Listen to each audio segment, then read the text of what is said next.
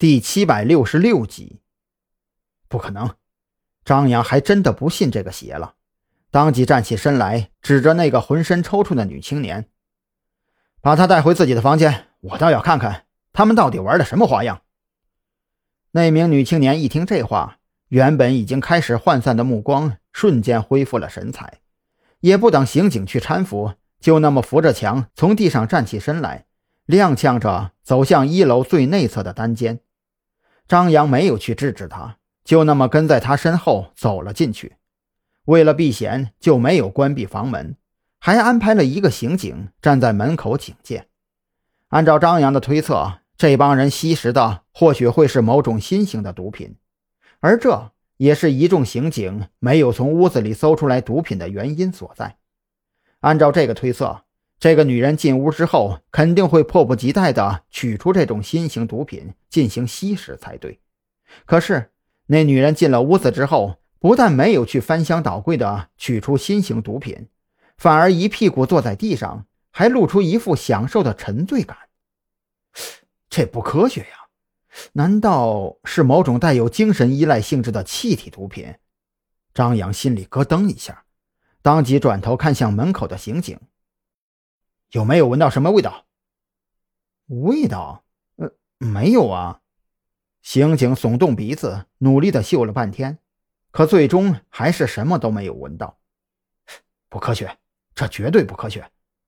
百思不得其解的情况下，张扬决定向场外观众求助，掏出手机给彭璇打了个电话过去。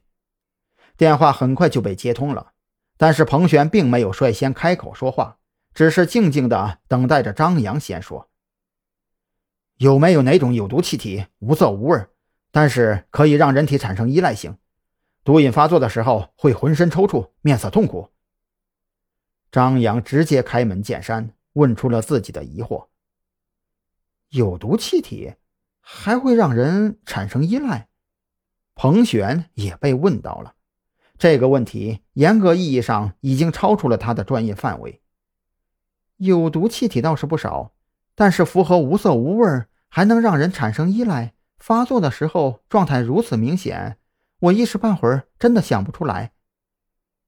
彭璇思索了一番之后，语气凝重的开口回答：“你是不是遇到了什么麻烦？需要我过去吗？”“哦，不用，你帮我查一下资料，看看国外有没有类似的新型毒品。”张扬说完这话，就直接挂断了电话。虽然这种可能存在的新型毒品同样事关重大，但是他没有忘记此行的主要目的，自己可不是为了查什么狗屁毒品，是为了抓住那个该死的鬼佬。喂喂喂，差不多就行了。路由器是谁更换的，或者其他什么的，把你知道的都说出来。张扬敲了敲门框，将那名沉浸在莫名快感中的女人惊醒过来。那女人抬头看向张扬，目光显得有些涣散，似乎脑袋还没有转过弯来。说你呢，别跟我们装疯卖傻，赶紧交代！门口的刑警有些看不下去了，他觉得自己的智商受到了巨大的侮辱，这女人简直是把自己的智商按在地上摩擦。可是面对刑警的怒容，那女人依然满脸呆滞。甚至嘴角还流出了一行哈喇子。如果这是在装傻，那么简直能拿到奥斯卡影帝了。别白费力气了，他不是在装。张扬的面色越发严肃起来。他不认为这是偶然发现，但凡跟子午会扯上关系的事情，都不可能是偶然的。带着一抹愠怒，张扬大步走出房间。外边那四个人这会儿已经完全失控。他们纷纷躺倒在地，双手在胸口抓挠着，似乎想要将胸膛给剖开一样。